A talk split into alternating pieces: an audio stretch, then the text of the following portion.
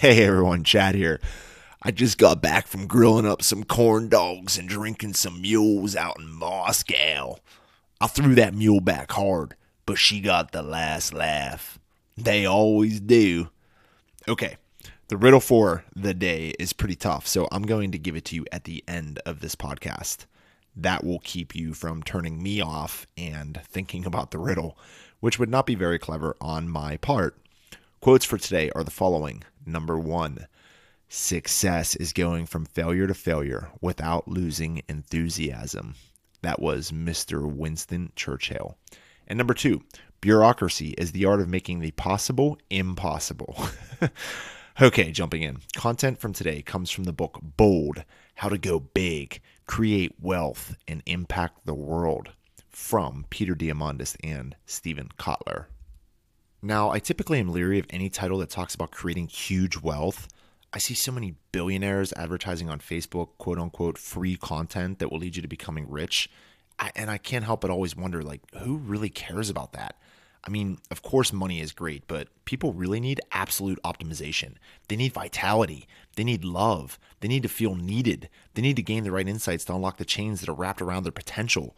Money is just one outcome. I mean, if you have all the money in the world but are too out of shape to shoot hoops with your kid or too busy to make love to your partner, you're not going to be fulfilled. We need great sex. We need great friendship.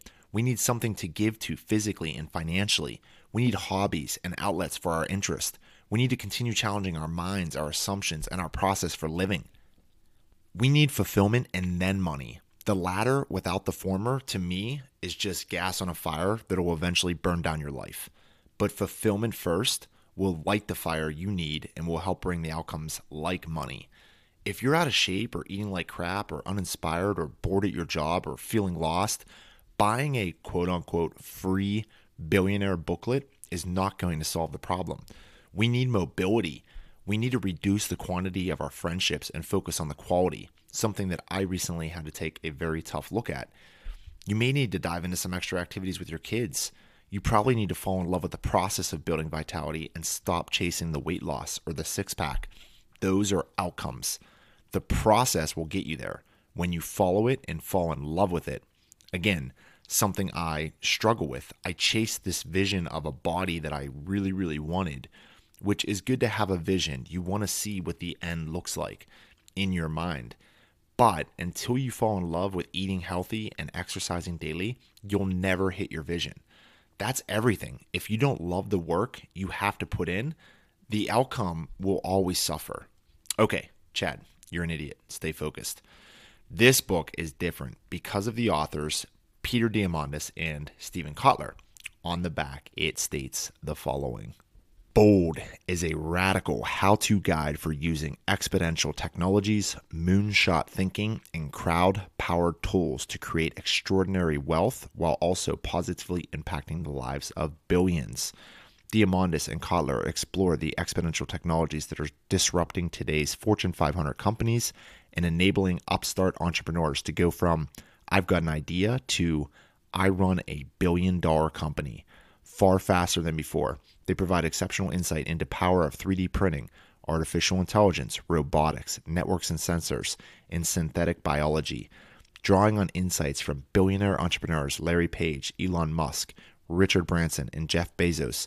The book offers the best practices that allow anyone to leverage today's hyper-connected crowd.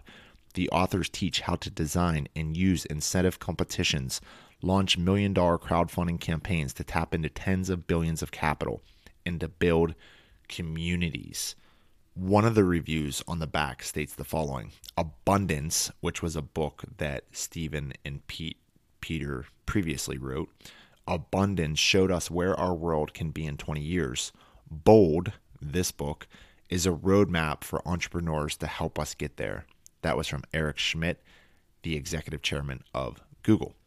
Peter's accomplishments are so ridiculously extraordinary, it would take me an entire podcast to list them. I recommend doing a quick search, and I'll add links to my website for you to check out, but the back of the book states the following. Peter H. Diamandis is the founder of more than fifteen high-tech companies. He is the chairman and C E O of XPRIZE, which, if you don't know what XPRIZE is, I would definitely look that up as well. and executive chairman and co-founder of Singularity University. Again, I would look that up if you're not familiar with Singularity University. In two thousand fourteen, he was named one of the world's fifty greatest leaders by Fortune magazine. And Stephen Kotler is a New York Times bestselling author, an award-winning journalist, and the co-founder and director of research for the Flow Genome Project. Stephen Kotler keeps popping up in all of my podcasts. I've mentioned two of his books in previous podcasts, The Rise of Superman, which I read every single morning in my car before going in and playing a six a.m. game of racquetball, otherwise known as A War Between Four Walls. I'd read a few pages and then go do a little one two shuffle, trick shot, hit him in the nads, kill shot, bada bam, bada bing. Okay, sorry. I also have referenced Stealing Fire, which I am in the middle of reading, and that book is just like mind blown. The way that they talk about the Navy SEALs tapping into group flow, the precious power of our unconscious minds, the potential benefits of hallucin- hallucinogenic drugs like L S D or psilocybin, A K A magic mushrooms. Yeah, it's it's a mind-blown kind of thing. I will definitely be doing some deep dives on these books, so s- stay tuned for that. Just a side note, even if you've read these books, I'm hoping that this podcast is a nice way to regurgitate and remember some of the critical insights and principles from the content. That's the entire point of this podcast, to help give you quick injections and meaningful insights that will help you unlock the chains that are wrapped around your potential.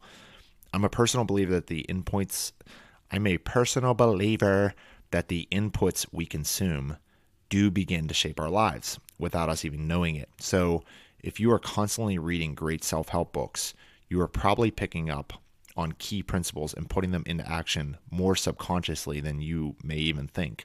However, there are things that we forget. My goal is to help synthesize the information and bring great principles back to life. For me, and uh, I'm just sharing them um, in this system with all of you. Okay, chat, shut up. Roger that, boss. In the book Bold, they have a wide range of fascinating topics, and I will be more than likely coming back to a lot of those. However, today I wanted to simply note the eight innovation principles that they list out from Google. To the book we go.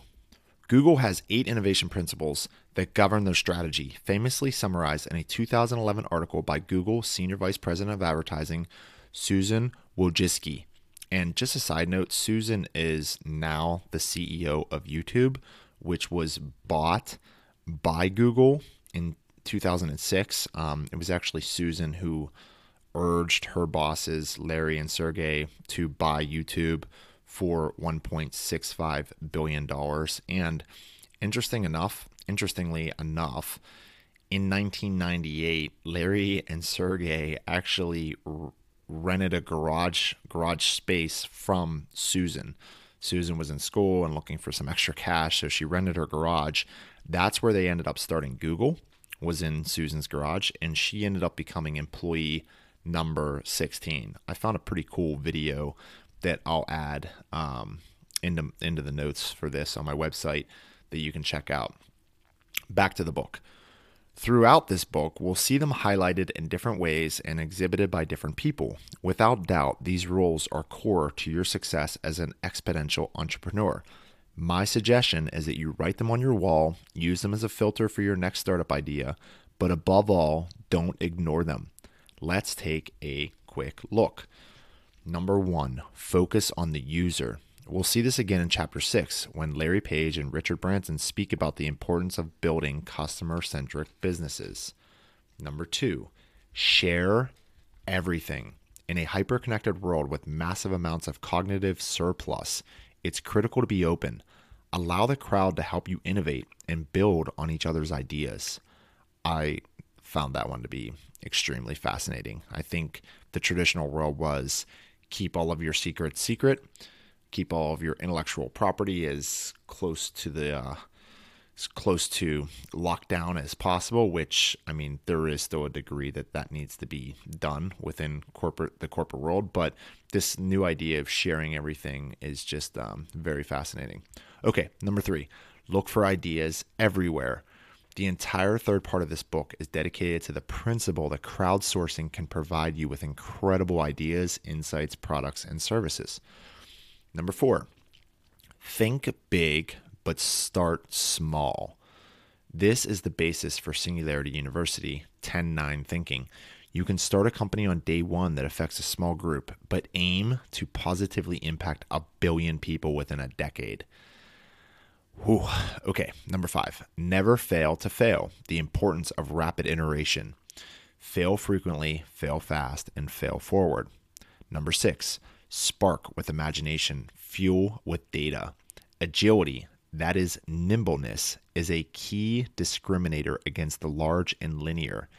And agility requires lots of access to new and often wild ideas and lots of good data to separate the worthwhile from the woolly. For certain, the most successful startups today are data-driven. They measure everything and use machine learning and algorithms to help them analyze that data to make decisions. Ooh, okay, number seven, be a platform. Look at the most successful companies getting billion-dollar valuations.